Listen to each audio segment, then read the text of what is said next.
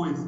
Então, quando que a Fabiane vai ter a plena satisfação, a efetividade da tutela dela? Quando eu entregar o bem para a Fabiane. Tá? Então, esse princípio diz o seguinte: ó, a, a, a, o processo de execução, a tutela satisfativa, ela vai ser efetivamente satisfeita quando o exequente ter aquilo que pleiteia. Então, a Vaviane teve o pleiteou o que contra mim? A entrega do bem. Entreguei para ela, está satisfeita, Vaviane. Ou seja, ela teve o que? A efetividade da sua execução forçada. Eu fui contratado pela, pela Larissa para pintar a casa dela. Sou pintor e fui contratado. Então a gente tem um contrato lá prevendo isso. Não realizei a pintura ou parei pela metade. Okay? Não cumpri efetivamente que foi contratado. Logo estou inadimplente. A Larissa vem e vai promover uma ação de execução para o juiz me forçar o quê? A fazer. Então ela entra com uma ação de obrigação de uma, desculpa, uma execução e o seu pedido é para que eu seja é, citado para finalizar o que eu comecei. Então, uma ação de execução. A satisfação dela vai se dar como? Com a pintura feita pelo Carlos. Tá? É, o Luiz tem um contrato comigo e é, eu passei um cheque, vou mudar um pouquinho, eu passei um cheque, esse cheque sem fundos. Tá? E o Luiz tem um título de crédito. Quando o Luiz promover a execução, ele vai promover uma execução de pagar quantia certa. Então, quando que o Luiz vai estar satisfeito? Quando eu pagar, tá? Então, a ideia da execução e esse princípio da efetividade da tutela específica, ou efetividade da execução forçada, o princípio da primazia da tutela específica, diz isso, ó, o exequente vai estar satisfeito quando efetivamente receber aquilo que pretenda. A sua satisfação se dá quando a Vaviane teve a entrega da coisa, quando a Larissa teve a minha obrigação de fazer realizada, quando o Luiz teve o dinheiro, o pagamento daquele, daquele cheque, tá? E aí, vocês podem estar se perguntando, mas Carlos, algumas vezes eu, eu, a gente entra com um processo de entregar coisa ou de obrigação de fazer e não é cumprido. E aí, como que fica? aí você tem um abrandamento desse princípio. Tá? O que eu quero falar com um abrandamento ou uma, uma, uma, uma, uma abertura do princípio, né? uma exceção ao princípio da efetividade da execução forçada ou do princípio da primazia da tutela específica. A Vaviane entrou para entregar a coisa, a coisa se perdeu, e aí a coisa não vai poder ser entregue. A, a Baviane vai ficar sem a sua satisfação? Da obrigação de entregar, sim, mas aquilo vai ser convertido em perdas e danos. Então, o abrandamento que a gente fala é isso, quando não for possível o que? A efetividade da pretensão requerida pelo exequente, a gente vai ter um substituto pecuniário, ou seja, haverá uma substituição, e substituição em dinheiro. Beleza? Então, o princípio da, da efetividade da tutela forçada é isso. Ó. A tutela vai ser efetiva quando o exequente receber aquilo que pretende. Quando ele não conseguir receber, se for obrigação de fazer, não fazer entregar coisa, você vai ter um substituto pecuniário e aí, logicamente, um abrandamento desse princípio. Tá? A gente vai ter uma exceção ao princípio que a gente vai ter a questão de um pagamento em pecúnia, uma conversão em perdas e danos, beleza? Outro princípio que nós temos é o princípio da cooperação ou da boa-fé objetiva. Esses princípios a gente precisa nem falar deles porque eles estão lá no início do CPC, são princípios processuais. Mas é bom de falar que na execução parece, alguns entendem que ela é, que é como Daniel, Daniel Assunção, ele diz que esse princípio é um pouco utópico dentro da execução. E na primeira aula eu falei que a execução muitas das vezes vai ser uma briga de cão e gato, ou de uma caça de gato e rato, né? Vai ser aquela correria que ninguém quer ser pego, ninguém quer ser responsabilizado. Infelizmente isso acontece muito na execução, tá? Mas a gente vai ver a lei em alguns momentos forçando, né? Forçando o que? Forçando a cooperação, forçando a boa-fé objetiva. Eu posso dar alguns exemplos, deixa eu pegar aqui no código. Artigo 772. Olha só, o artigo 772, inciso 1, ele diz o seguinte, inciso 2, perdão. Ele diz o seguinte: o juiz, artigo 772, inciso 772, inciso 2. Ele diz o seguinte: o juiz pode, a qualquer momento na execução, advertir o executado que, de que seu procedimento constitui ata atentatória à dignidade da justiça. Então, isso aí a gente nota o que? A lei dando a possibilidade do juiz forçar a cooperação, forçar a boa-fé. A parte começa a agir com uma má-fé, tá? Então a parte vai começar a agir com uma má-fé e o juiz vai advertir, ó, seu ato vai ser considerado ato atentatório, porque você tem que atuar com a boa-fé objetiva. Eu tive um processo, eu tive um processo essa, não vou conseguir não, vai ficar mais claro ainda só um Eu tive um processo essa semana, essas semanas aí para trás, que saiu uma decisão do juiz. O que, que aconteceu? O processo de execução, em que o juiz tinha penhorado os veículos da executada. Então, a executada tinha, tinha uma caminhonete, duas motos, a gente conseguiu uma penhora sobre esse bem. Então, como que funciona essa penhora sobre o bem? O juiz entra no sistema do banco do, do Detran, através do sistema Renajude, e aí ele faz uma restrição lá na, na matrícula do, do, do bem, do veículo, que aquele bem está indisponível. Então, vai constar lá uma indisponibilidade daquele bem, beleza? E aí o juiz intimou a parte executada para dizer aonde estavam esses bens, porque a gente tem interesse em adjudicar esses bens. A gente viu que dinheiro vai ser mais difícil. Então, a gente vamos adjudicar esse bem logo, esses bens, que aí você tem uma satisfação, pelo menos parcial da dívida, já é algo. E aí o juiz intimou a executada na pessoa do seu advogado para dizer onde estavam os bens. E ela restou silente, ela não cooperou com o Poder Judiciário. Então o juiz intimou, diga onde estão seus bens. A executada ficou calada, não apresentou nada. O que, o juiz fez? Aplicou uma multa de 20%, tá? Uma multa de 20% sobre o valor da execução para a executada. Então, isso demonstra que uma uma, uma perseguição pelo legislador e pelo juiz da aplicação do princípio da cooperação e da boa-fé objetiva, beleza? A gente vai ver também quando é citado, se vocês tiverem oportunidade de ver uma de citação na execução, eu já vi alguns assim, dizendo que cabe ao executado, quando ele citado, está sendo citado para pagar em três dias, ou querendo apresentar embargos de execução no prazo de 15, devendo indicar os bens a penhora, dizendo onde estão, dizendo, apresentando registro de propriedade, etc., sob pena de ato de litigância, de litigação, ato atentatório à dignidade da justiça. O que, que o juiz está dizendo ali? Ó, se você não indicar bens executados e posteriormente eu, juiz, perceber que você tinha bens, eu posso aplicar uma multa. Então a gente vai ver a legislação o tempo todo tentando forçar essa cooperação, essa boa-fé objetiva na, na, nas partes. E o artigo 776 também traz para o exequente, não é só o executado que tem que agir com cooperação, não é só o Estado, o juiz, os sujeitos processuais, mas temos que ter uma, uma cooperação no boa-fé de todos.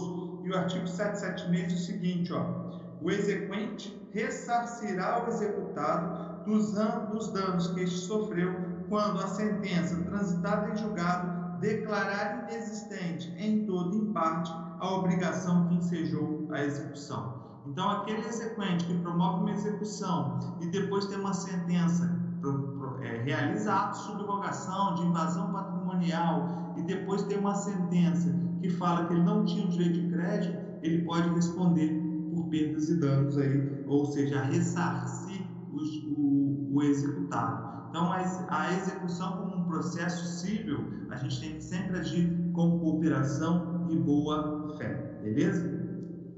Outro princípio é um princípio de suma importância, é o princípio da menor onerosidade possível, ou princípio do menor sacrifício. Eu gosto muito do termo que o Fred Dedier usa, que é o princípio da menor onerosidade possível. E esse princípio está lá no artigo 805 do CPC, tá? Vou pegar aqui para vocês, artigo 805. Olha o que, que ele diz. Quando por vários meios, quando por vários meios o exequente puder promover a execução, o juiz mandará que o faça pelo modo menos gravoso ao executado. Então, gente, a execução não é um procedimento para esmagar, para exterminar, para extinguir o executado. Não é para desmoralizar o executado. O, a execução, ela busca o quê? A satisfação. Então, a execução ela vai buscar a satisfação do, direito, do nosso direito de crédito, ok? Então, quando a gente promove a execução, a gente não está ali para acabar com o executado. Na verdade, eu estou ali para satisfazer meu direito. Quero que se dane o que vai acontecer com o executado, desde que eu tenho o meu direito satisfeito. E aí, diante dessa, dessa ideia de satisfação, a lei colocou um comando para o juiz, dizendo: ó, juiz, se você perceber que o exequente tem vários meios de promover a execução, tem que ser feito da forma menos gravosa ao executado, tem que ser feito da forma menos onerosa. Então, o que quer dizer isso? Quando eu, exequente, tiver vários meios de executar, é, é, de, de execução, tiver vários meios de execução, ou seja, posso penhorar o veículo, posso penhorar dinheiro, posso penhorar uma obra de arte, posso penhorar várias coisas, o executado tem vários patrimônios, eu farei sempre da forma menos onerosa ao executado, ok? Então, esse princípio é o princípio da menor onerosidade possível. E o parágrafo único do artigo 805, ele permite também que o executado alegue esse princípio, tá? Olha só o que diz o parágrafo único do artigo 805. Ao executado que alegar será a medida executiva mais gravosa, tá? incumbe indicar outros meios mais eficientes e menos onerosos sob pena de manutenção dos atos executivos já determinados. Então, se tivermos lá nosso cliente numa situação de executado e uma penhora recair sobre seu patrimônio for muito onerosa, a gente, como advogado, vai poder alegar o princípio da menor onerosidade possível. E o que, que eu vou alegar com isso? Eu vou alegar, ó, senhor juiz, essa penhora que recaiu sobre o patrimônio do executado, ela é muito gravosa, ela é, dificulta até a realização dos negócios jurídicos do executado. Então eu tenho outros meios tão eficazes que pode gerar uma substituição da penhora. Então a ideia é a realização de uma substituição da penhora, porque a lei diz que o executado que alegar tem que dar outro meio tão eficaz. Não vai ter assim, ah, não vai ter, não vai ter essa penhora não. Não, vai ocorrer a penhora. Só que eu vou fazer uma substituição da penhora sobre um bem, um patrimônio que não me onere tanto, tá? Então isso existe muito. Às vezes é penhorado um determinado bem e esse bem não é o pretendido pelo o, o, o executado, tenha lá uma, uma necessidade daquele, de ter aquele bem, ele pode ir lá pedir a substituição, alegando a menor onerosidade possível. O único ponto que nós temos que ter em mente é que eu tenho que dar um meio tão eficaz quanto aquele que foi penhorado, sob pena de manutenção. Se não for tão eficaz, não vai ter a manutenção. Se for um bem que gere mais dificuldade para o exequente em ter sua satisfação, não vai haver a substituição da penhora e vai ser mantido aquele anterior, aquela anteriormente realizada. Vou dar um exemplo para vocês que aconteceu um caso concreto. Quando, em 2014, quando comecei a dar aula no GB, logo foi marcante por, por conta até disso. Eu estava com um cliente novo e esse cliente, uma pessoa jurídica, ele tinha pego lá um financiamento junto à Caixa Econômica Federal na época de um milhão de reais, tá? Então ele foi lá, 2014, 2013, não sei, e fez lá um financiamento com a Caixa de um milhão de reais. E aí o que, aconteceu? Ele, para ter esse dinheiro, para ter esse, esse, esse, esse empréstimo, ele teve que dar uma garantia real, ele teve que dar algum bem garantia. E ele deu os seus 20 caminhões que ele tinha na empresa. Ele tinha 20 veículos lá na empresa, que eram veículos necessários à atividade empresarial dele, e ele deu esses 20 veículos como garantia. E aí não pagou nenhuma prestação. Então ele foi lá, não pagou nenhuma prestação, tá? É, e em determinado momento sofreu uma execução. E aí o que, que, o, que, que o banco, né, Caixa Econômica Federal fez? Ela forçou a execução sobre os bens dados em garantia. E aí, para ter um respaldo, para ter maior efetividade, o que, que ela fez? Requereu ao juiz na execução a busca e apreensão desses veículos. E o juiz deferiu. Então, numa sexta-feira, foi lá que eu estava entrando na faculdade, fui dar aula na sexta-feira à noite, seis e meia, né, começar a aula, e aí o cliente começou a me ligar desesperado, tinha acabado de entrar em sala de aula. E aí chegou um momento que eu tive que atender. Falei, opa, tudo bem? Ele, Carlos, estou sofrendo uma. Estou sofrendo uma, uma, uma busca e apreensão aqui dos meus caminhões. Aí eu falei, mas por quê? Não, porque eu fiz um contrato, eu não paguei, agora o que a gente pode fazer? Se você analisar friamente, quem firmou o contrato? Foi ele. Quem deu os bens garantidos? Foi ele. Eu poderia alegar excesso de execução, ah, estão cobrando juros. Não, porque ele não pagou nenhuma prestação. Então o contrato estava regular, a lei autoriza a busca e apreensão, então não tinha o que ser alegado. A única coisa que eu fiz com base na cooperação, e é mentira, não foi cooperação, foi a lei falar o seguinte, ó, manda os caminhões que estão fora da, da, da fora, que não chegaram na empresa, não irem para a empresa. Porque se for, vai ser tudo, vai tudo sofrer busca e apreensão. E aí eles conseguiram, a, o banco conseguiu penhorar, a buscar e apreender, na verdade, acho que oito ou nove veículos, tá, naquele dia. Os restantes não chegaram na empresa, então não foram, não sofreram a busca e apreensão. Só que ele ia sofrer novamente. Na segunda-feira, provavelmente a empresa estaria lá para tentar fazer essa busca e apreensão a gente fez uma petição, tá? E aí a gente alegou dois princípios. E aí os princípios eles são interessantes por conta disso. Os princípios são interessantes porque quando você não tiver meios legais, né, inscritos em lei, para tentar é, tirar uma medida, para fazer uma alegação e etc., vocês vão utilizar princípio. E aí a gente utilizou dois princípios. O primeiro princípio da menor onerosidade possível. E que a busca e apreensão daqueles veículos, mesmo sendo eles dados em garantia, era muito onerosa ao executado, mas era a medida correta, mas apesar de ser muito onerosa, tá? E a gente indicou outro meio. Qual seria o outro meio? Não seria tão eficaz, mas era outro meio que a empresa tinha à disposição, que era a penhora de renda diária, né? E com isso, a gente buscou um princípio lá da tiariagem. Tiariagem, vocês estão estudando recuperação judicial e falência, vocês têm um princípio da preservação da empresa, a função social da empresa.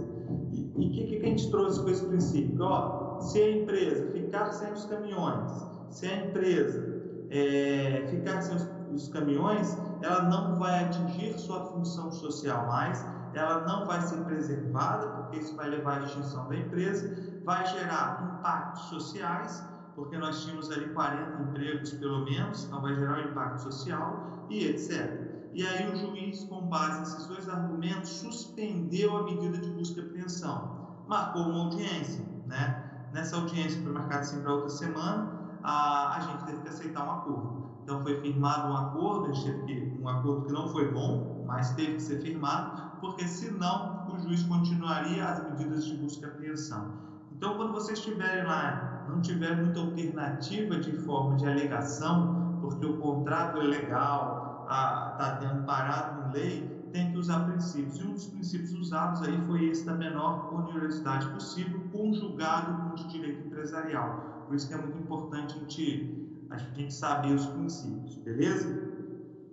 É, outro princípio de execução é o princípio do contraditório, né? Existe contraditório na execução, existe contraditório no processo satisfativo, nessa tutela satisfativa? Sim. Bom, falando em processo, gente, sempre haverá contraditório, seja processo administrativo, salvo lá em inquérito policial, mas processo administrativo junto à administração pública, você tem um contraditório e você também tem um contraditório aonde? No processo de execução. Então, sempre haverá o que? Sempre haverá é, é, contraditório. E como que é o contraditório no processo de execução, como que é o, o, o contraditório no processo, na fase executiva. A gente viu o seguinte, nós temos o título executivo judicial e o título executivo extrajudicial. O título executivo judicial, em regra, a execução se dá como fase de execução, que é chamada de fase de cumprimento de sentença.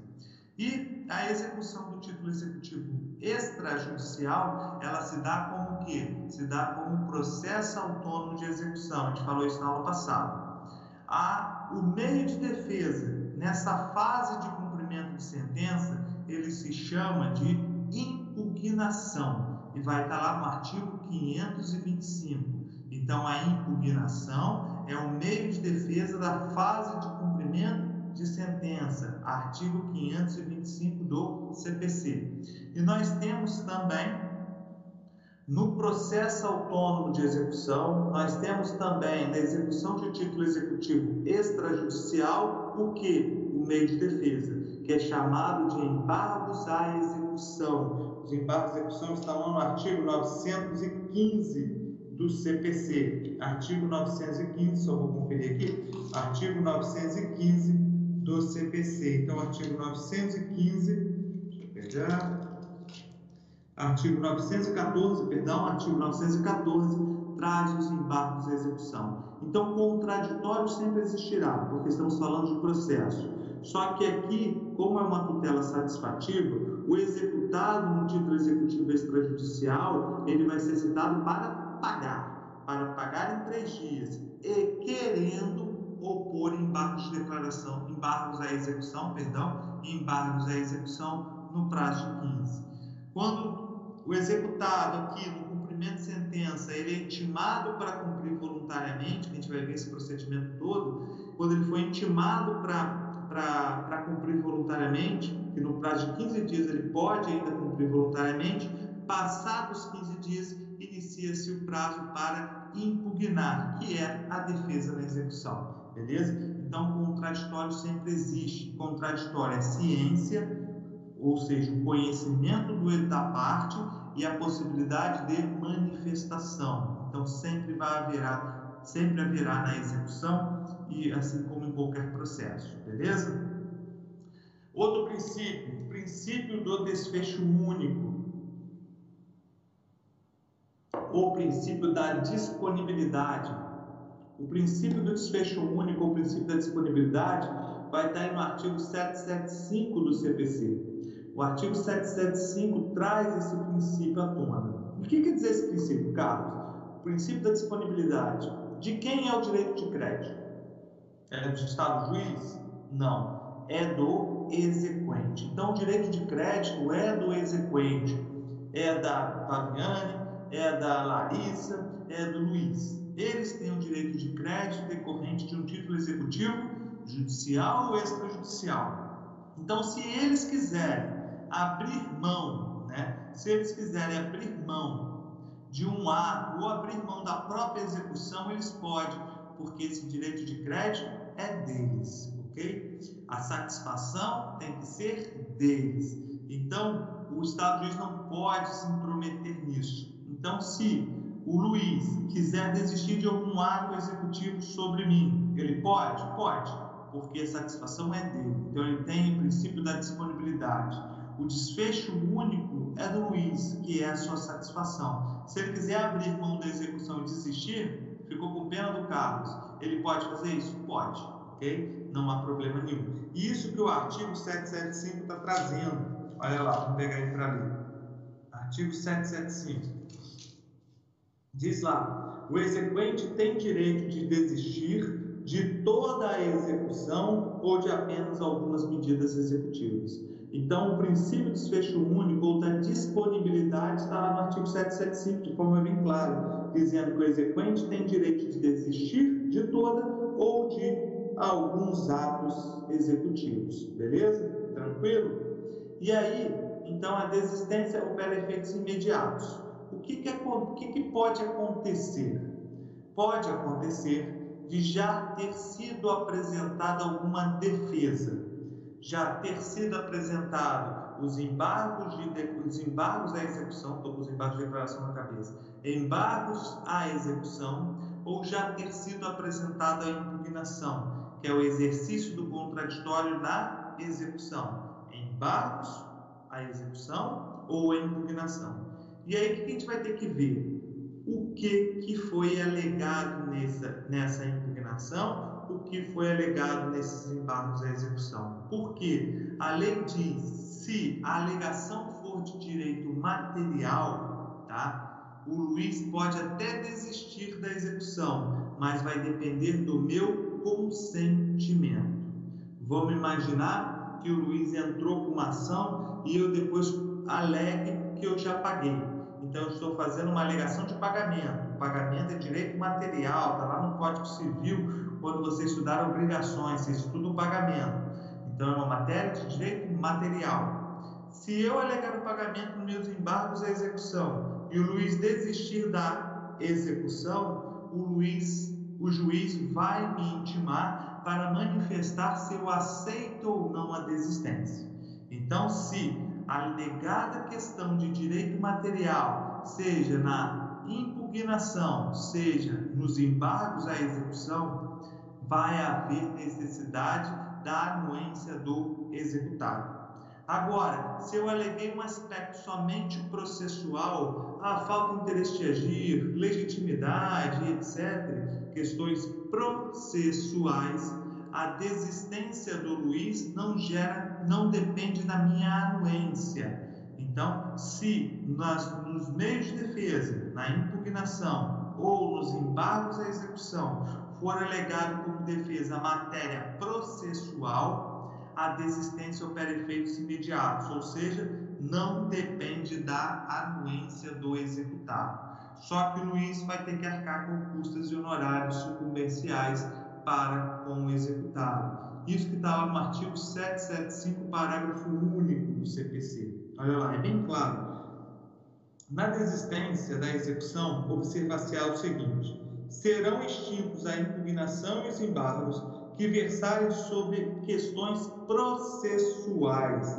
Então, eles versam apenas sobre questões processuais pagando o exequente as custas processuais e honorários advocatícios. Então, quem está com código, marca aí apenas questões processuais, porque você já sabe, se for questão apenas questões processuais, não depende da anuência do executado, ou seja, o exequente pode desistir a qualquer tempo, mas ele arcará somente com as custas e honorários.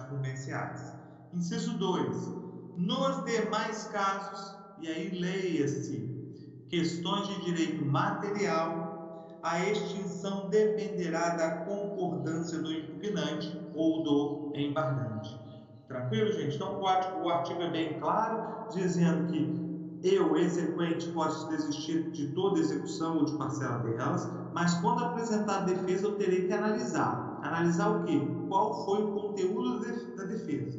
Se o conteúdo da defesa for de direito material, eu posso desistir, mas vai haver a necessidade da anuência do executado. Se a matéria de defesa for somente questão processual, eu vou poder desistir, não dependo da anuência do executado e só que, desculpe, eu terei que arcar com as suas verbas sucumbenciais. Importantíssimo isso aí, hein? Fiquem atentos a isso aí, beleza? Vamos lá. É, o STJ, isso aqui é importante, o STJ em 2019, no final do ano passado, foi uma decisão de dois, que foi publicada no mês 8, então uma decisão recente do STJ. Ele decidiu o seguinte: ele decidiu que na vigência do novo CPC, na vigência desse código, tá? a desistência do exequente por não localizar os bens penhoráveis do não enseja condenação em honorários advocatícios. E aí vou, vou, trazer um caso prático que aconteceu comigo e aí mostrar a necessidade da gente ter, ficar atento aos informativos de jurisprudência. Eu, eu advogo para um, um, uma empresa e ela, depende, ela tinha que ter uma, uma, ela tinha que pagar uma determinada taxa determinada taxa lá, né, de, de ao conselho profissional, então não sei qual era o conselho agora, vamos colocar lá, conselho o, tinha que pagar o CREA um determinado valor, tá? Porque é por conta da atividade desenvolvida pela empresa, e ela não pagou. O CREA então entrou com uma, uma execução fiscal. Ele pode entrar no conselho de administração é, de, de profissão, ele pode entrar com execuções. E aí ele promoveu a execução dessa inadimplência, né, feita pelo, pelo meu cliente. E aí meu cliente foi citado no processo de execução, eu apresentei uma manifestação em determinado momento, alegando lá uma impenhorabilidade que tinha ocorrido que era, era, havia uma impenhorabilidade na penhora. E aí o processo transcorreu, a empresa, o, desculpe, o conselho tentou penhorar bens da empresa, já, já vou falar para você, tá, o artigo da, da, da desistência é o 775, tá, Isabela? Até tinha colocado assim, mas saiu de novo, tá bom? Então, o que, que aconteceu? A, a, o conselho profissional tentou penhorar os bens da empresa e chegou um momento que não conseguiu penhorar nada. A empresa encerrou as atividades, não tinha patrimônio, e aí o que, que, que, que o conselho fez? Desistiu da execução. Então, ela desistiu da execução porque estava muito oneroso, cada ato tinha que ser pago e ela foi e desistiu da execução. Ah, não conta o patrimônio desse camarada? Vamos, vamos desistir. E aí o juiz, quando da desistência tá, da execução, o juiz foi lá e condenou o conselho a pagar honorários sucumbenciais para mim, como advogado. E aí o conselho apelou dessa sentença, foi uma sentença homologando a desistência, então uma, uma sentença, e questionando que, ó, oh, peraí, o advogado nem participou do processo, não vou ter que pagar honorários, não, não havia necessidade dessa alegação. Isso foi depois, foi, foi no início desse ano.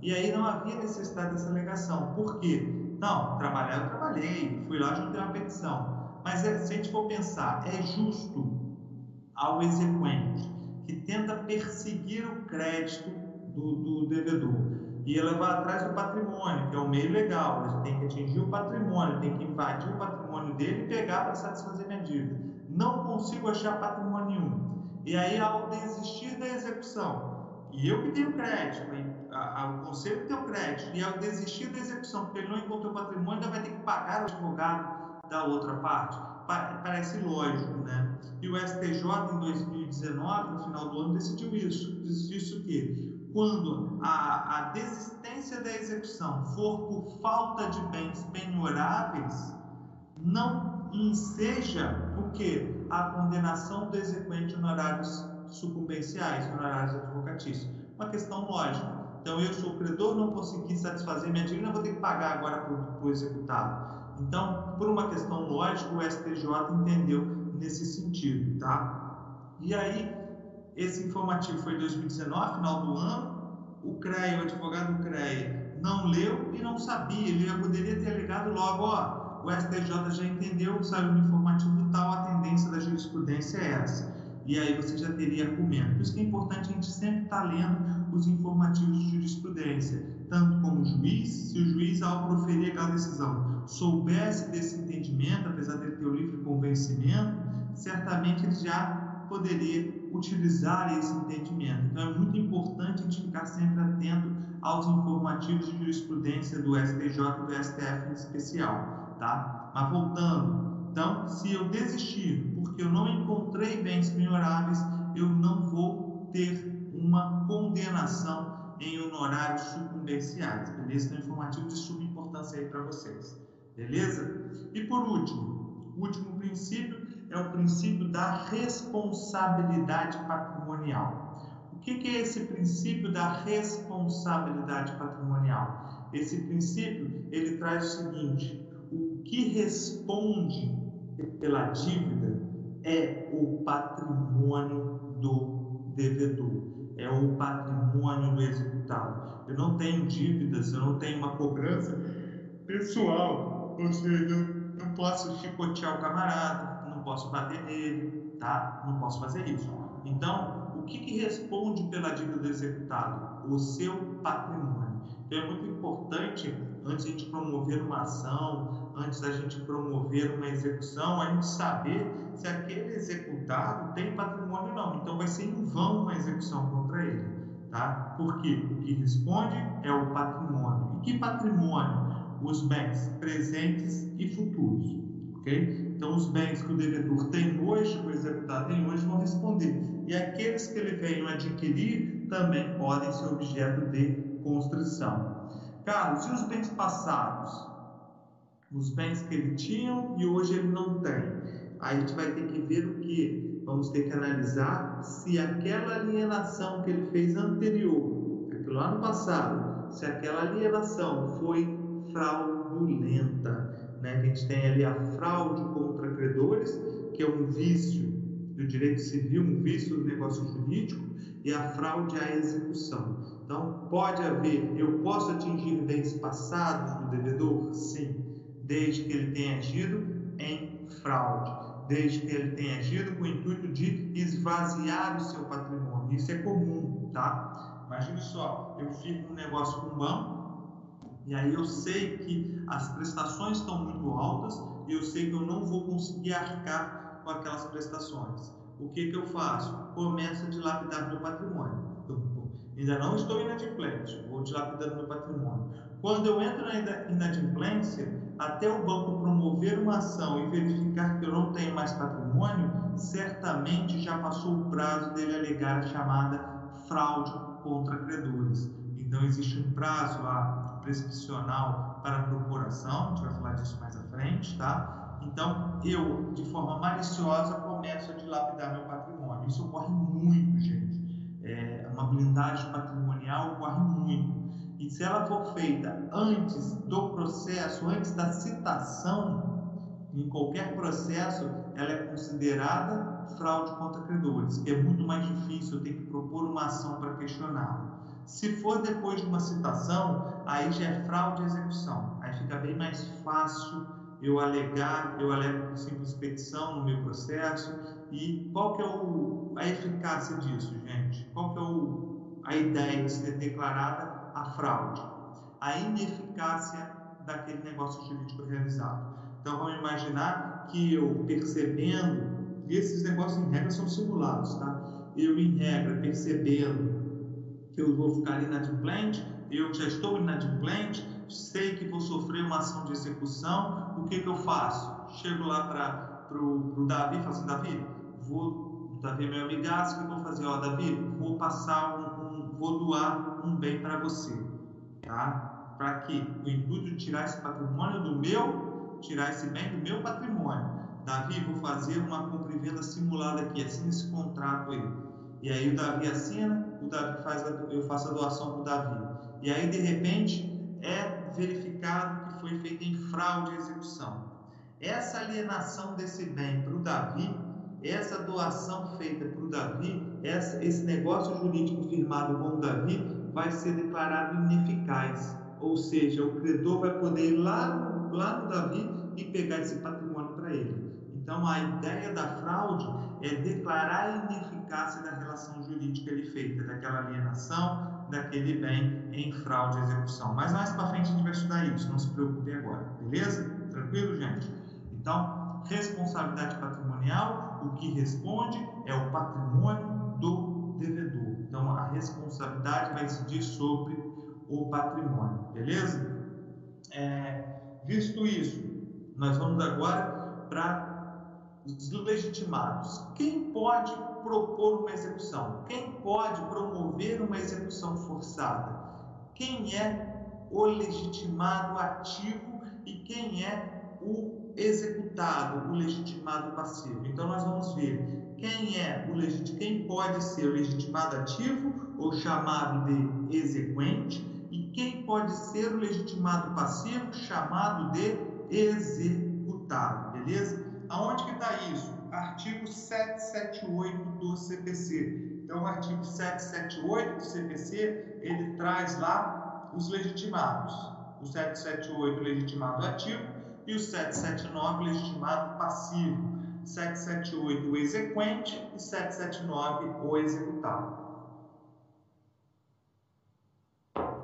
Vamos lá, artigo 778. Pode promover execução forçada a, o credor a quem a lei confere legitimidade é ativa. Então, o credor que está lá no, no título de crédito é, como credor, ele pode promover execução. Isso é uma questão lógica. Eu emiti o cheque para o Luiz, o cheque veio sem fundo. Quem está com a carta, quem está com o documento, o Luiz, então o Luiz vai poder me executar. Eu firmei um contrato com a Mônica e fiquei inadimplente. Quem é credora? A Mônica, então a Mônica pode me executar. Então o credor, ele tem aquela legitimidade ordinária, né? De pleitear em nome próprio o seu próprio direito, né? Legitimidade ordinária é isso. Então quem pode promover execução, em regra, o credor. O que a gente vai notar é que existem legitimados extraordinários, ou seja, o que é uma legitimidade extraordinária? Aquele que em nome próprio pleiteia direito à lei. E nós vamos ter também uma legitimidade ordinária sucessiva. E aí, vocês, ao ler, vocês vão entender. Onde está isso? Artigo 778, parágrafo 1. Olha só o que diz o artigo 778. 778 olha o que diz o artigo 778, então, parágrafo 1 podem promover a execução forçada ou nela prosseguir em sucessão ao exequente originário. Então, estou dizendo o seguinte: existia um exequente, existia um credor originário, e em sucessão eu vou substituir esse credor originário. E aí vem, inciso 1, o Ministério Público nos casos previstos em lei. Então, o Ministério Público quando previsto em lei, não é toda execução que o Ministério Público pode suceder o credor. Quando autorizado por lei, o Ministério Público pode suceder o credor originário, porque o Ministério Público ele vai ter uma legitimidade extraordinária.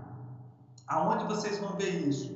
Vocês vão ver isso lá no no direito, no direito constitucional, vocês vão estudar lá no oitavo período, vocês vão estudar as ações constitucionais e vocês vão estudar as ações coletivas. Nós temos a ação civil pública, né? vocês já escutaram falar de ação civil pública e nós temos a ação civil pública. Na ação civil pública, ela pode ser proposta, existe um rol de legitimados, não, é qualquer pessoa que pode propor uma ação civil pública, existem lá um rol de legitimado e um dos legitimados, por exemplo, é uma associação. As associações podem promover a ação civil pública.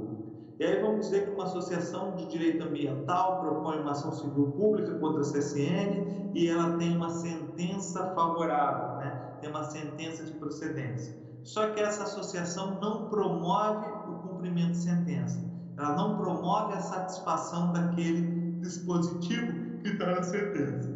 Tá? Nesse caso, quando o, quando o, o legitimado numa ação civil pública não promove a execução, surge pela lei a obrigatoriedade do Ministério Público promover a execução. E aí o Ministério Público sucede aquela associação, ele entra no lugar daquela associação e ele vai promover a execução. De igual forma, vocês já escutaram falar da ação civil pública.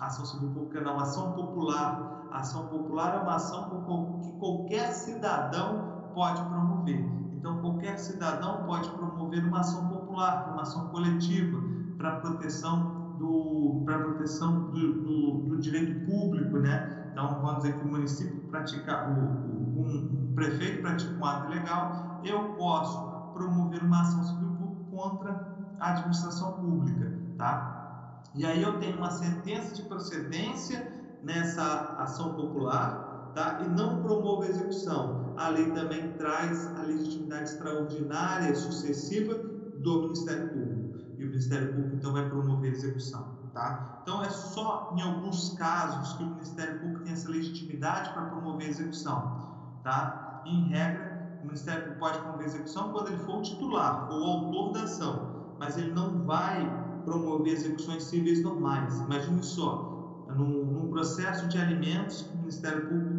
tem a função de fiscalizar, ele é o fiscal da lei.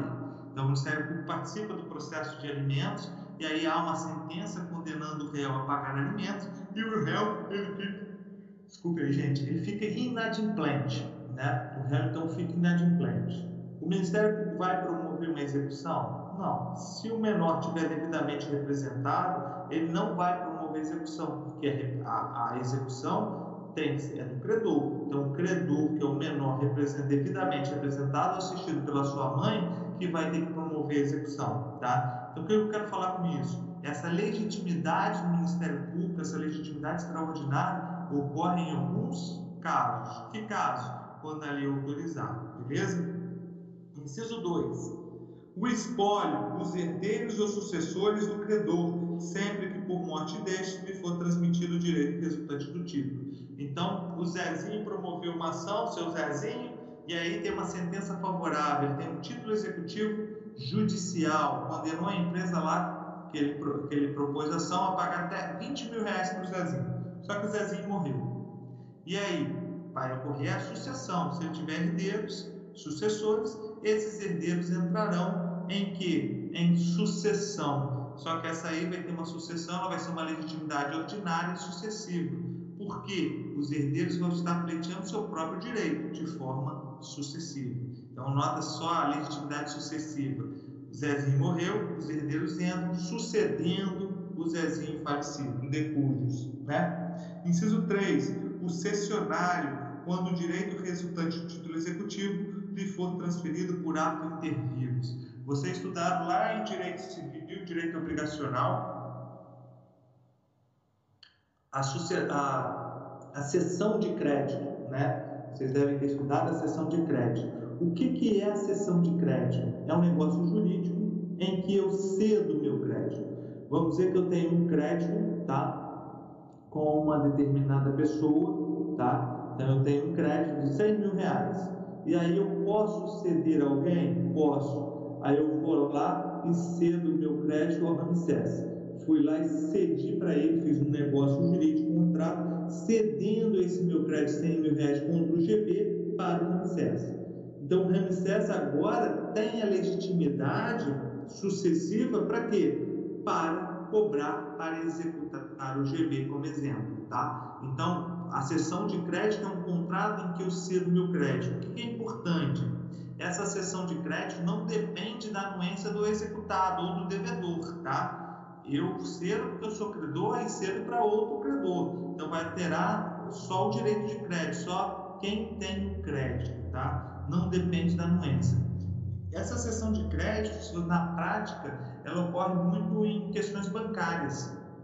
Não sei se vocês já ouviram falar disso, é, os bancos têm chamados de títulos podres, ou seja, títulos executivos, lá cobranças que eles já tentaram e não conseguiram é, efetividade. E aí o que, que eles fazem? Eles vendem, eles vendem para empresas que compram esses títulos podres com um deságio enorme. Então tem lá, estou devendo para o banco um milhão, o cara compra aquele, aquele título por 5 mil reais, 10 mil reais.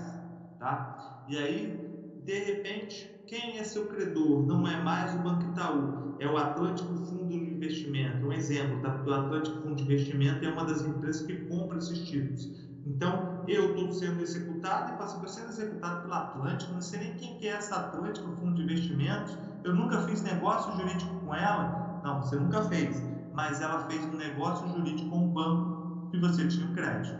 Então, é possível, você tinha um débito, né? É possível essa cessão de crédito? Sim. E quem está é o titular do crédito agora, em razão da cessão, tem legitimidade para executar, beleza?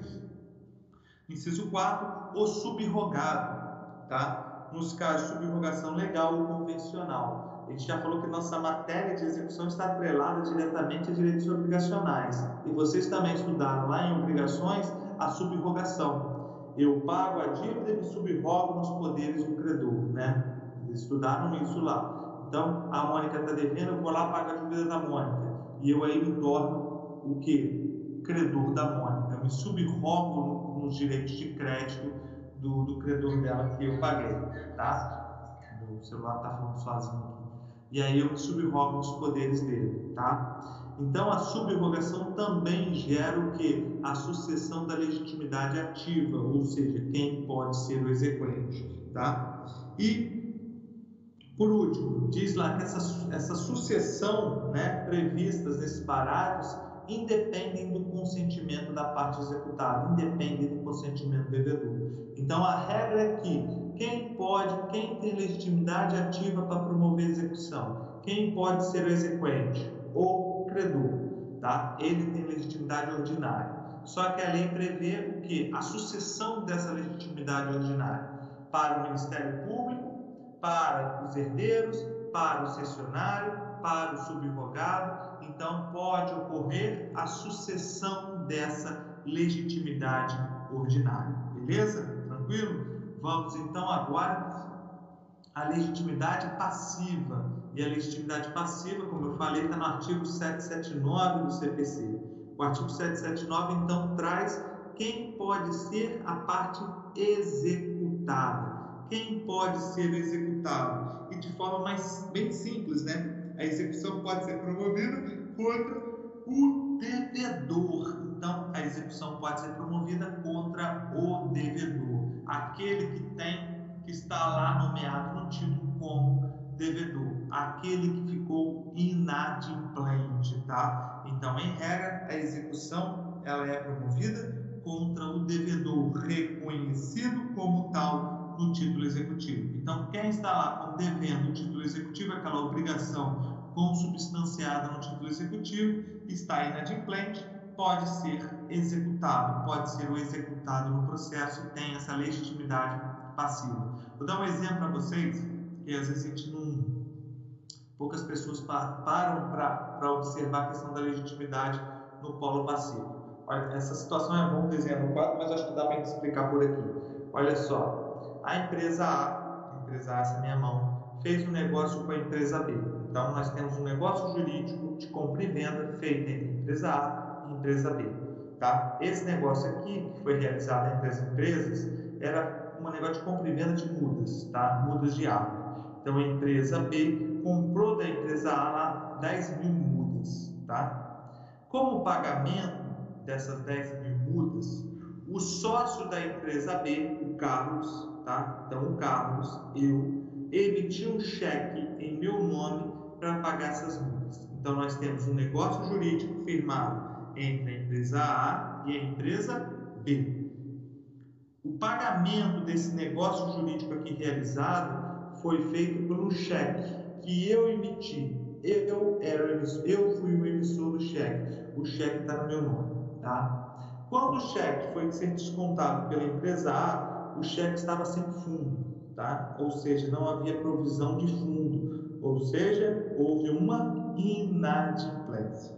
Essa empresa A, ao executar, ao entrar com uma ação de execução de título executivo extrajudicial, ela pegou e executou o cheque, que é aquele documento, aquela cártula, né, aquela ordem de pagamento à vista que o Carlos emitiu para ela. Então, a empresa A foi promover uma execução do cheque, do título de crédito que vocês estudaram para atividade. Então, está promovendo essa execução. Só que ele colocou no polo passivo quem? A empresa B, tá? Deixa eu ver aqui. O credor pode executar uma dívida cobrando do espólio. Daqui a pouco eu vou responder isso, tá? Só um minutinho que eu já vou. É um dos próximos incisos aqui. Então, ó, a empresa A foi executar um cheque emitido pelo Carlos e colocou como sujeito passivo da execução a empresa B. Ou seja, a empresa A propôs uma execução contra a empresa B, dizendo que ela era executada. Existe uma ilegitimidade passiva? Sim. Quem era o titular, tá? Quem emitiu a ordem de pagamento à vista para a empresa A? Foi o Carlos. Então, quem tinha que estar sendo executado pelo aquele cheque era o Carlos e não a empresa B. Tá? A empresa B poderia ser cobrada judicialmente? Poderia. Poderia ser executada? Poderia. Se tivesse um contrato, que é um título executivo extrajudicial, um contrato assinado pelas partes e por duas testemunhas. Não havia contrato, existia um contrato verbal. Então, a empresa que há, ela poderia ter entrado com uma ação de cobrança, uma ação de conhecimento contra a empresa B, dizendo que ela forneceu as multas e não houve pagamento. O que, que a empresa resolveu fazer? Ela resolveu propor uma ação de execução, que era mais rápido, só que ela promoveu contra o legitimado passivo errado. Ela tinha que promover a ação contra quem emitiu a ordem de pagamento, que era o Carlos, o sócio, e não a empresa B. Então fiquem atentos à questão da legitimidade, tá? Porque a questão da legitimidade pode você extinguir uma execução, e assim foi feito. A gente entrou com uma, uma defesa, e essa defesa, o embargo de execução, prosperou, e a execução foi extinta, tá? Então ficar atentos a isso. E aí o inciso 2 vem dizendo a pergunta do Jussemar, vem lá. É, o pode também é, responder, pode ser réu pode ser real não, executado numa ação de execução. O espólio, os herdeiros ou sucessores do devedor. E a pergunta é: o credor pode executar uma dívida cobrando do espólio uma dívida do herdeiro? Se o bem for um único imóvel, ele pode ser penhorado, mesmo que os herdeiros morem no bem? Aqui, primeiro, eu não vou entrar na sua questão agora, não. Primeira coisa, Josemar, quando quando a execução é promovida contra o espólio, os herdeiros, vamos dizer, o Zezinho agora é o devedor, tá? E o Zezinho falece. E ele tinha patrimônio, tá? Então o Zezinho falece e o patrimônio vai para três herdeiros, tá? Foi para três herdeiros. Esses três herdeiros podem ser sujeitos passivos de uma execução? Sim. Eles vão poder ser sujeitos passivos de uma execução porque eles são herdeiros do Zezinho. Só que eles só vão responder através, vão responder com o patrimônio recebido, ou seja, eles só, só respondem é, da, pela cota parte que eles receberam. A dívida nunca adentrará o patrimônio pessoal dos herdeiros. A gente fala, vocês vão estudar direitos sucessórios, eles vão responder até as forças, até a força da herança, até a cota parte recebida a título de herança. Exemplo, Zezinho devia um milhão, tinha um patrimônio de 500 mil, tá? Esse patrimônio de 500 mil foi recebido por dois herdeiros. Esses dois herdeiros vão poder responder até qual valor? Até os 500 mil, tá? 250 mil para ele, 250 mil para o outro, tá? Porque eles só receberam cada um 250 mil, porque o patrimônio do Zezinho era de 500 milhões, de 500 mil que, que só e o restante da dívida se perdeu, tá? Então, quando se tratar de herdeiros, sucessores, tem que ter, tem que ter em mente que eles só respondem, tá? É, só respondem pelo patrimônio que eles receberam. Nunca, nunca o herdeiro vai responder com o seu patrimônio particular, que já era dele, por uma dívida do falecido. Ele responde até as forças da herança. Ele responde até a cota parte que ele recebeu. Beleza? Primeiro ponto. Agora vamos lá. O credor pode ser executado numa dívida cobrada no espólio.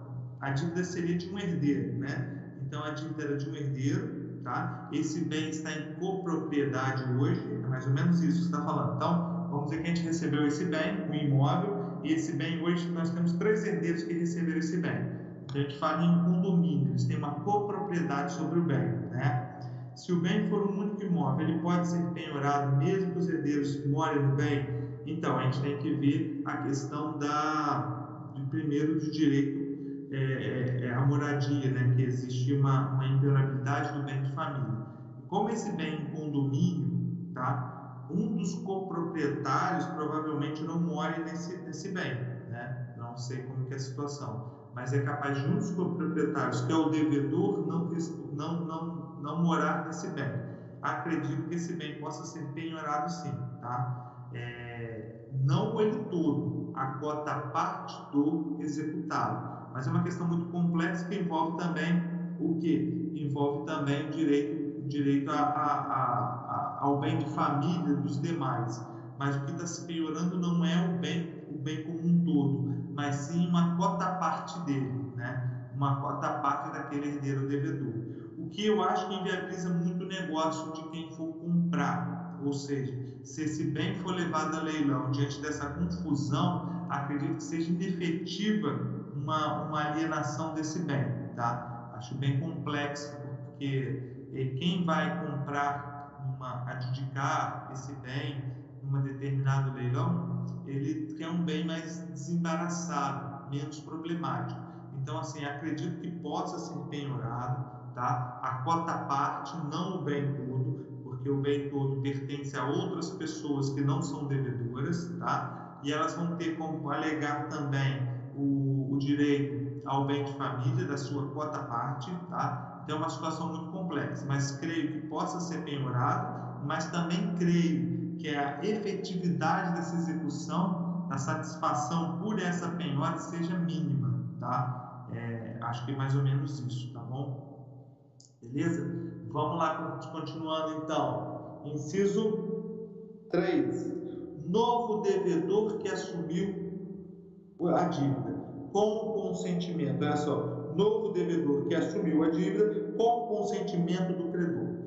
Aqui vocês já estudaram lá em direitos e obrigações também. O que é esse novo devedor? Ele trata de uma figura chamada de assunção de dívida, tá? Então é um negócio jurídico realizado em que alguém assume a dívida de um devedor, tá? Então o, o a está devendo, tá? e eu vou lá e assumo a dívida dela, tá? Mas essa assunção de dívida, ela depende do que? Do consentimento do credor. Grave nisso.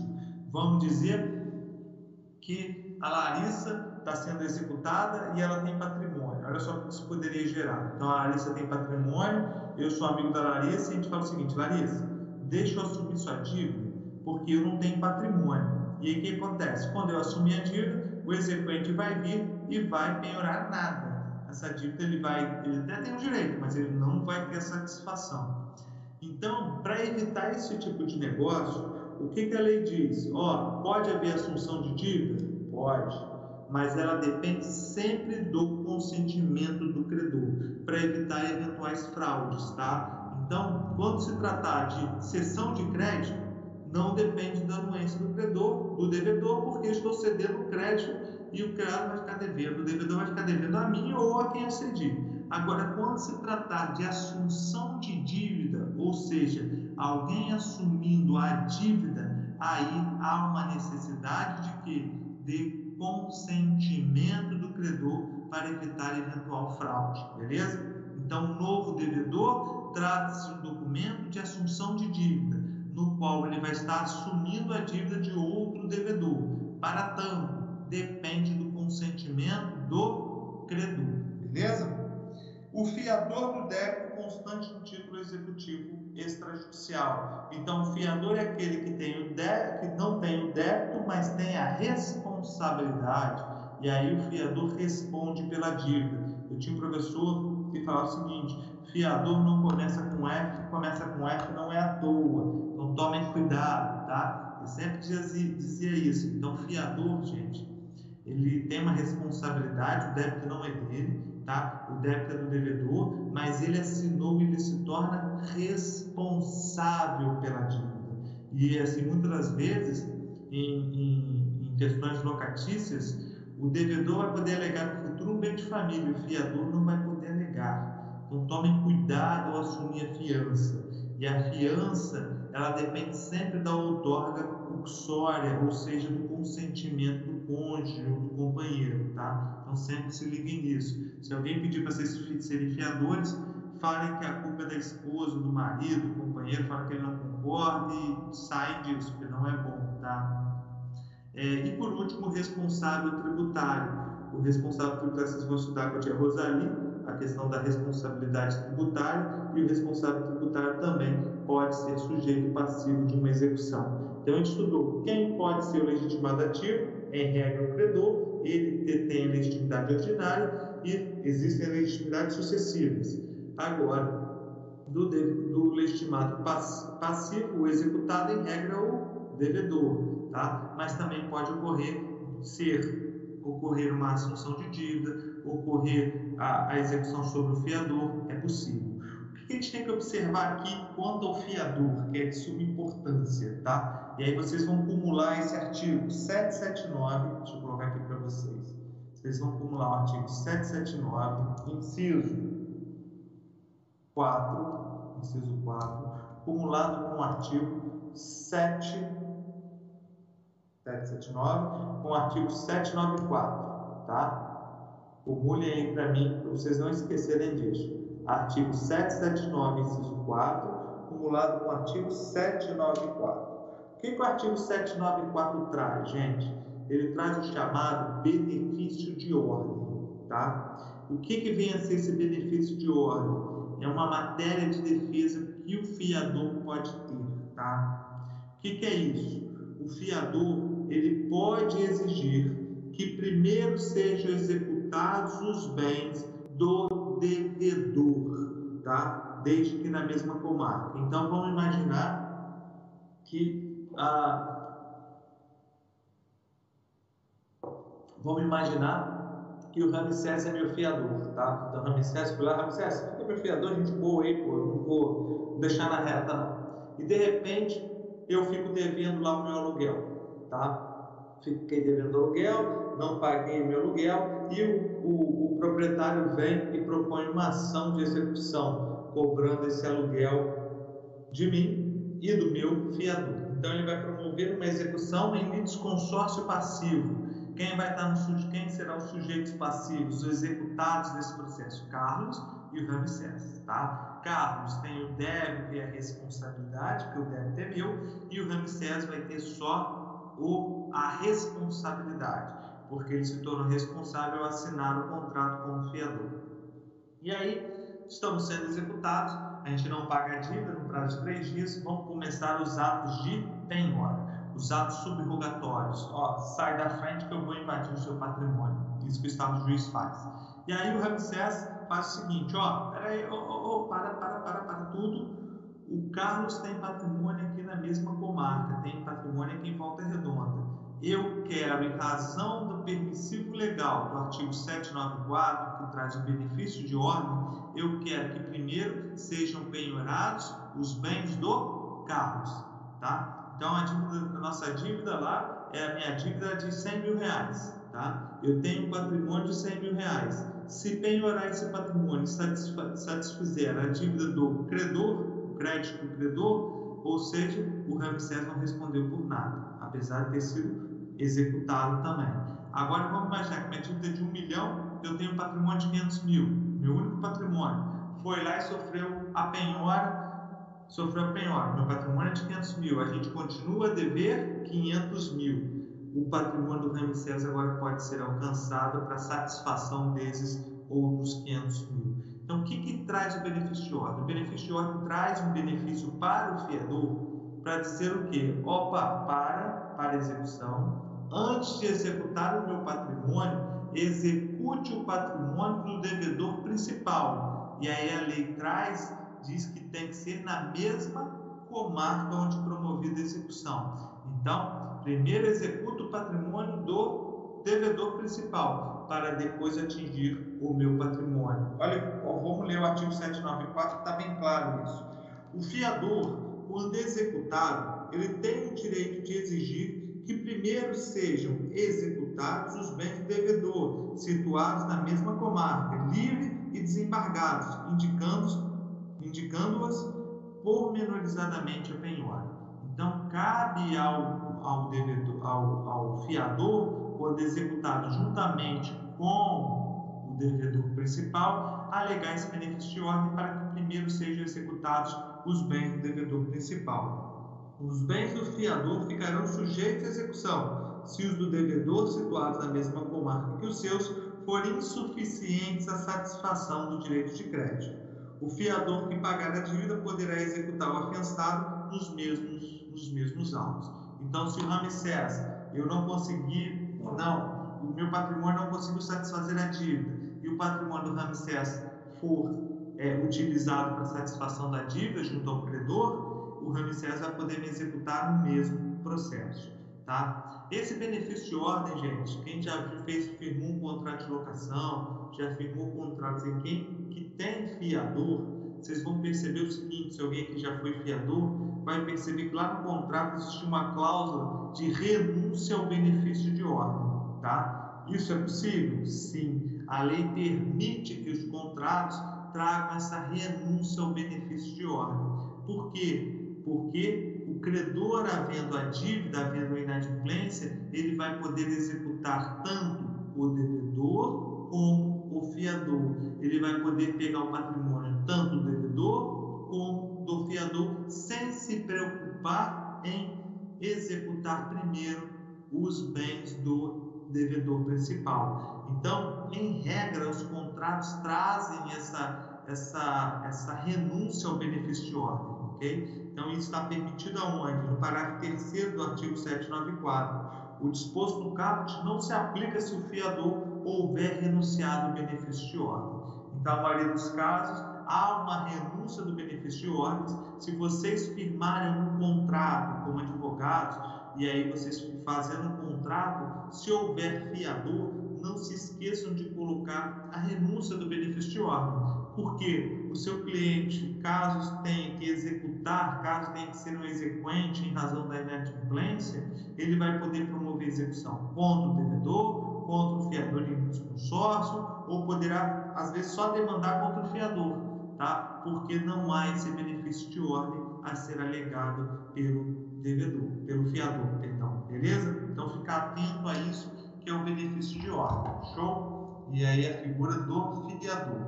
É, a gente finalizando já, chegando à finalização da, da aula hoje, a gente tem que falar um pouquinho sobre a competência, né? Aonde que eu promovo essa execução? Aonde eu promovo esse cumprimento de sentença, né? Então a gente tem que ver a, a competência da fase de cumprimento de sentença e a competência quando, se, quando nos falamos do processo autônomo de execução. Então, vamos falar aqui de competência tá? da fase de cumprimento de sentença. Tá? Então, está lá no artigo 500, deixa eu pegar aqui, artigo 516. Então, o artigo 516, 516 traz a competência tá? para a fase de cumprimento de sentença. Então, onde que eu, quem é o juízo competente para promover o cumprimento de sentença? É uma ideia lógica, tá? Vamos imaginar que eu entrei com uma ação de conhecimento na primeira vara civil da comarca de Volta Redonda. Entrei com um processo de conhecimento, o juiz proferiu uma sentença. Quem vai ser o competente para promover essa execução, ou seja, esse cumprimento de sentença? O próprio juiz da primeira vara civil da comarca de Volta Redonda. Tá? Então, a regra é que o juízo que proferiu a sentença é o competente para promover o cumprimento de sentença. Se o processo for distribuído no tribunal, uma competência originária do tribunal, a competência para promover cumprimento de sentença é do próprio tribunal. Beleza? Então vamos ver o artigo 516. O cumprimento de sentença efetuar-se-á perante os tribunais nas causas de sua competência originária. Então, os tribunais, nas causas de competência originária, tá? cabe a ele também promover a execução, promover o cumprimento de sentença. O juízo que decidiu a causa no primeiro grau de jurisdição, então propôs uma ação na primeira vara de família. O juiz proferiu uma sentença, houve inadimplemento por parte do devedor. Aonde que eu vou iniciar o cumprimento de sentença? na própria primeira vara de família. Então, o juízo que proferiu a sentença é o competente para promover também a execução. Inciso 3.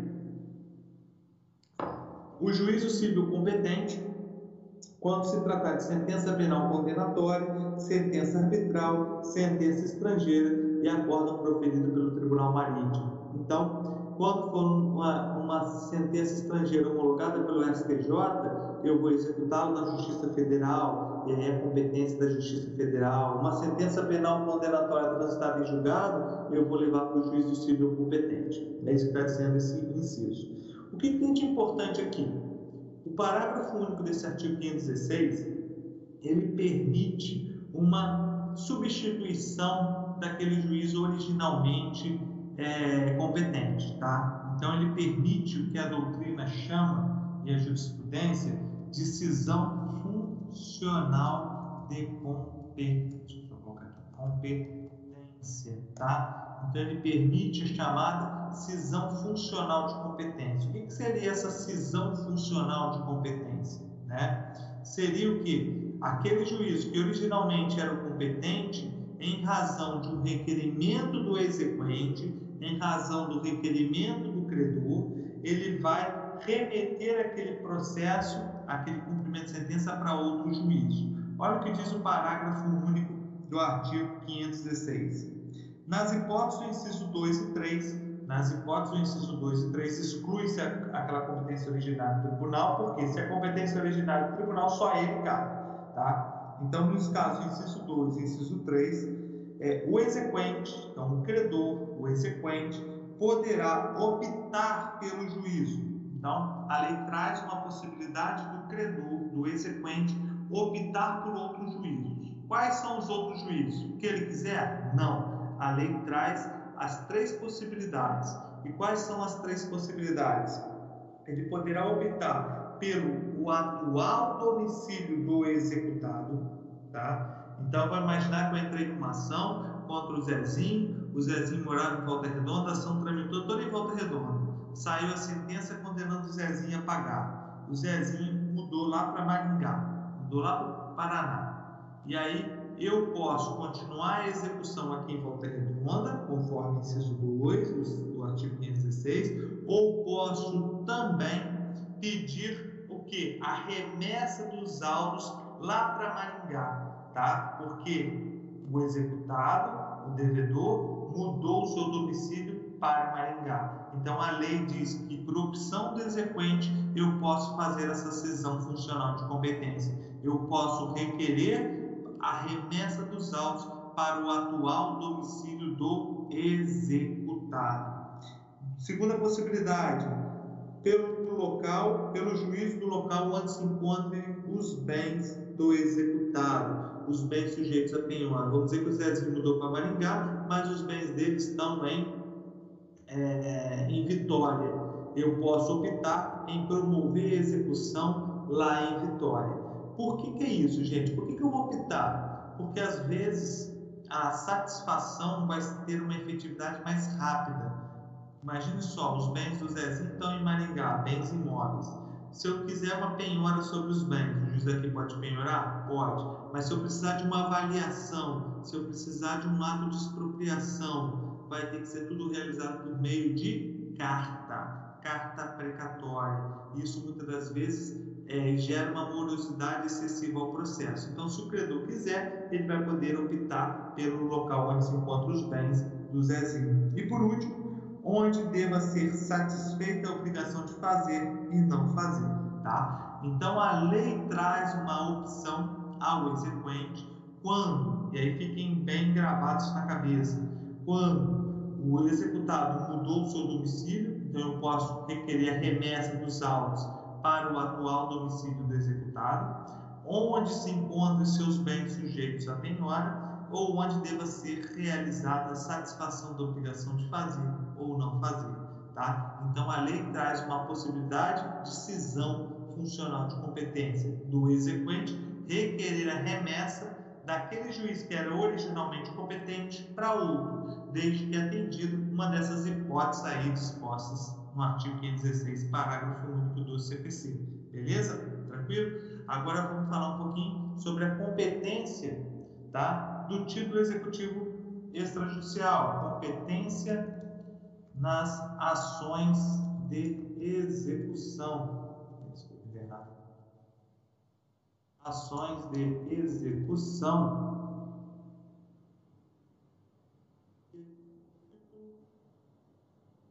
executivo extrajudicial. Onde que está isso? Artigo 781 do CPC. O artigo 781 traz essa, essa competência, tá? Acho que não saiu, eu cliquei para aí, não sei se. Agora chegou. Então, é a competência dos títulos executivos extrajudiciais vai estar no artigo 781 do CPC, tá? Então diz lá, a execução fundada em título executivo extrajudicial, a execução fundada em título executivo extrajudicial será processada perante o juízo competente, observando o seguinte: primeiro, a execução poderá ser proposta no foro do domicílio do devedor, tá? Então, a execução vai ser proposta no foro do domicílio do executado. Eu moro em Volta Redonda, estou executando uma pessoa em Barra Mansa. Aonde que eu tenho que promover a execução? No foro do domicílio do executado, ou seja, em Barra Mansa, tá? É, de eleição constante no título. Vamos dizer que eu e Mônica a gente firmou um contrato e lá no contrato tem uma cláusula de eleição de foro, dizendo que o foro competente é a comarca de Pinheiral, aonde terá que ser promovida a execução desse título executivo extrajudicial, na comarca de Pinheiral, tá? Ou ainda nas situações dos bens a eles sujeitos. Então, o inciso 1 do artigo 781, ele traz também uma opção exequente, dizendo que eu posso promover a execução no domicílio do executado, no foro de eleição, se tiver foro de eleição, e se tiver foro de eleição e eu não realizar lá, é possível alegar uma incompetência relativa, tá? Então tem que ser realizado no foro do domicílio de execução, ou onde estejam os bens sujeitos a penhora. Os próximos incisos vêm trazendo as possibilidades que podem ocorrer. Olha só, tendo mais de um domicílio, então o executado tem mais de um domicílio, a ação poderá ser demandada em qualquer qualquer um deles, tá? Sendo incerto o sendo incerto ou desconhecido o domicílio do executado, a execução será proposta no lugar onde for encontrado ou no domicílio do exequente. Então eu não sei onde mora o devedor, qual é o domicílio do executado. Eu posso promover aonde estão seus bens ou no meu domicílio tá? É, havendo mais de um devedor com domicílios diferentes, a execução será proposta no for de qualquer deles, né? É, a escolha do exequente. Então, a execução vai ser fundada em do, contra dois é, executados em litisconsórcio. Eu posso escolher qualquer um deles para promover a execução. E a execução poderá ser proposta no foro do lugar onde se praticou ou deva praticar ou ocorreu o fato que deu origem ao título, mesmo que nele não mais resida executado. Então, a questão da competência dos títulos executivos extrajudiciais que vai dar origem àquela ação autônoma de execução de título executivo extrajudicial tem que ser promovida de acordo com o artigo 781 do CPC. Beleza? Então, quanto à competência, a gente tá, já está ciente. Artigo 513, competência dos títulos executivos judiciais e artigo 781, a competência dos títulos executivos extrajudiciais, tá? Então, para eu promover uma execução, eu tenho que ter o quê? O título executivo e a inadimplência. Este título executivo tem que ter uma dívida líquida, uma obrigação líquida, certa e exigível. A gente já viu isso. Líquida, estabelecido quanto é devido, o quanto deveado, a qualidade, a quantidade. É, o título certo é aquele delimitado documentalmente ou com uma decisão judicial que atribua eficácia executiva àquela, àquela, àquela obrigação. Tá? E exigível é quando não está sujeito a termo ou condição. Se não está sujeito a ter uma condição, ou já ocorreu a condição, ou já ocorreu o termo, nós temos o que? O inadimplemento, caso não tenha sido cumprida a obrigação, beleza?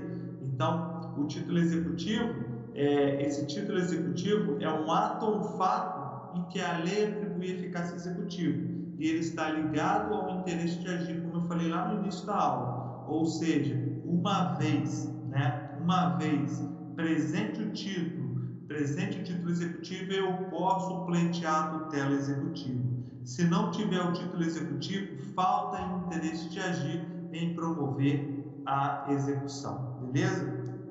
É, é, Para a gente finalizar, é, já começando até da próxima aula, na próxima aula a gente vai falar sobre a responsabilidade patrimonial, e a gente já falou do princípio da responsabilidade patrimonial, né? E a gente vai entrar nela. Aonde que está essa responsabilidade patrimonial? Artigo 789. O artigo 789 ele trata da responsabilidade patrimonial, ou seja, quais os bens do devedor, quais os bens do executado estão sujeitos, estão sujeitos à penhora estão sujeitos à satisfação. Então a gente fala que a responsabilidade patrimonial ela se caracteriza como estado de sujeitabilidade do patrimônio devedor.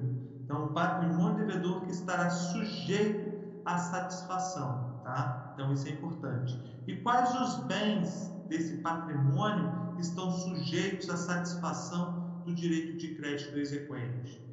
Os bens presentes e futuros. O artigo 789 diz lá: o devedor responde com todos os seus bens presentes e futuros para o cumprimento de suas obrigações, salvo as restrições estabelecidas em lei. A lei então traz umas restrições, que são as regras de impenhorabilidade do patrimônio devedor. Existe uma proteção legal ao mínimo existencial é, do devedor, tá? mas elas estão previstas em lei. E os os bens presentes e futuros do devedor respondem, salvo quando a lei impor uma regra de impenhorabilidade. Bens presentes é aquele que já integra o patrimônio do devedor e os bens futuros é aqueles que ele vem adquirir durante o curso da execução, beleza? E aí nós temos uma responsabilidade originária do devedor, os bens do devedor respondem diretamente sobre é, para satisfazer a dívida do exequente, do credor, tá? E nós também teremos uma, algumas hipóteses de uma responsabilidade secundária, ou uma responsabilidade patrimonial de terceiros, que está lá no artigo 790, 790. Diz lá, o artigo 789 diz: o devedor responde com todos os bens presentes e futuros para o cumprimento da obrigação, salvo as restrições estabelecidas e o artigo 790 já diz o seguinte: são sujeitos à execução os bens. Ele não está falando que o sujeito, que a pessoa, tá, de terceiro estará sujeito à execução. Ele fala que os bens de terceiros estarão sujeitos à execução. E ele traz vários incisos. E aí vou dar um exemplo de um, um sucessor a título singular tratando de execução fundada em direito real obrigacional. Vamos dizer que no curso de uma demanda, tá? o Luiz propôs uma ação contra mim, pleiteando um determinado bem. O objeto litigioso é esse aqui, tá? Vamos dizer que esse aqui é o imóvel, tá? Esse imóvel, no curso do processo, o que, que eu faço? No curso do processo, eu alieno ele a, a Ana. Então, alienei esse imóvel para a Ana, tá? Então, a Ana agora comprou um bem objeto de um processo. Comprou um bem litigioso, tá? E aí o Luiz tem uma sentença de procedência, tá? A sentença julgou procedente, determinando que eu realize a entrega daquele bem que era objeto da demanda e eu alienei a Ana, tá? A Ana, tá? Esse bem que hoje está com a Ana vai ser declarado uma ineficácia da alienação. Então, aquele bem, objeto do litígio que eu alienei a Ana, será declarado ineficaz e o Luiz vai poder ir lá no patrimônio da Ana buscar esse patrimônio, esse bem para satisfazer a sua pretensão. Então a ideia é essa, tá? A ideia é que a Ana não responde pela execução, mas o patrimônio que ela adquiriu, que era um objeto litigioso, irá responder. Então existe uma responsabilidade secundária, uma responsabilidade patrimonial de terceiros. E um exemplo é esse. O sócio, nos termos da lei, então, só o patrimônio do sócio, em alguns casos, alguns tipos societários, irá responder também pela dívida da pessoa jurídica. O devedor, é, ainda que é, peraí, os bens do devedor, ainda que em poderes, ainda que na posse ou em poder de terceiros, também responde. É, o cônjuge ou companheiro também responde. Tá? E aí abre um parêntese aqui no que tange aos bens do, do, do cônjuge do companheiro. Tá? eu sou casado e sou casado no regime da, separada, da comunhão parcial. O que é a comunhão parcial? Eu tenho bens próprios e tenho bens incomuns. Isso está dentro do, dos bens comuns. Então eu fui lá, comprei lá um veículo, juntamente com a esposa, na constância do matrimônio, então esse bem pertence 50% ao Carlos e 50% à Natália, beleza? Então 50% para cada um. Se eu ficar devendo, o credor pode pegar parcela desse bem? Pode. 50% ele poderia pegar, porque é a minha meação, né? Mas os 50% da Natália, ele pode pegar? Não. Salvo, salvo, se a dívida foi contraída para o bem da família, tá? Então, se a dívida for contraída para o bem da família, é possível penhorar até parcela do patrimônio do cônjuge, tá? Então, ficar atento a isso, mas a gente vai falar mais à frente na próxima aula, a gente termina essa responsabilidade patrimonial e a gente entra também aonde? A gente entra também nas fraudes e já vamos iniciar o cumprimento de sentença. Entender como que é o funcionamento do cumprimento de sentença, como que é o funcionamento da execução de título executivo extrajudicial, como que são as penhoras, como que vai até a satisfação do direito de crédito do exequente. Beleza, gente? Algum questionamento, alguma pergunta?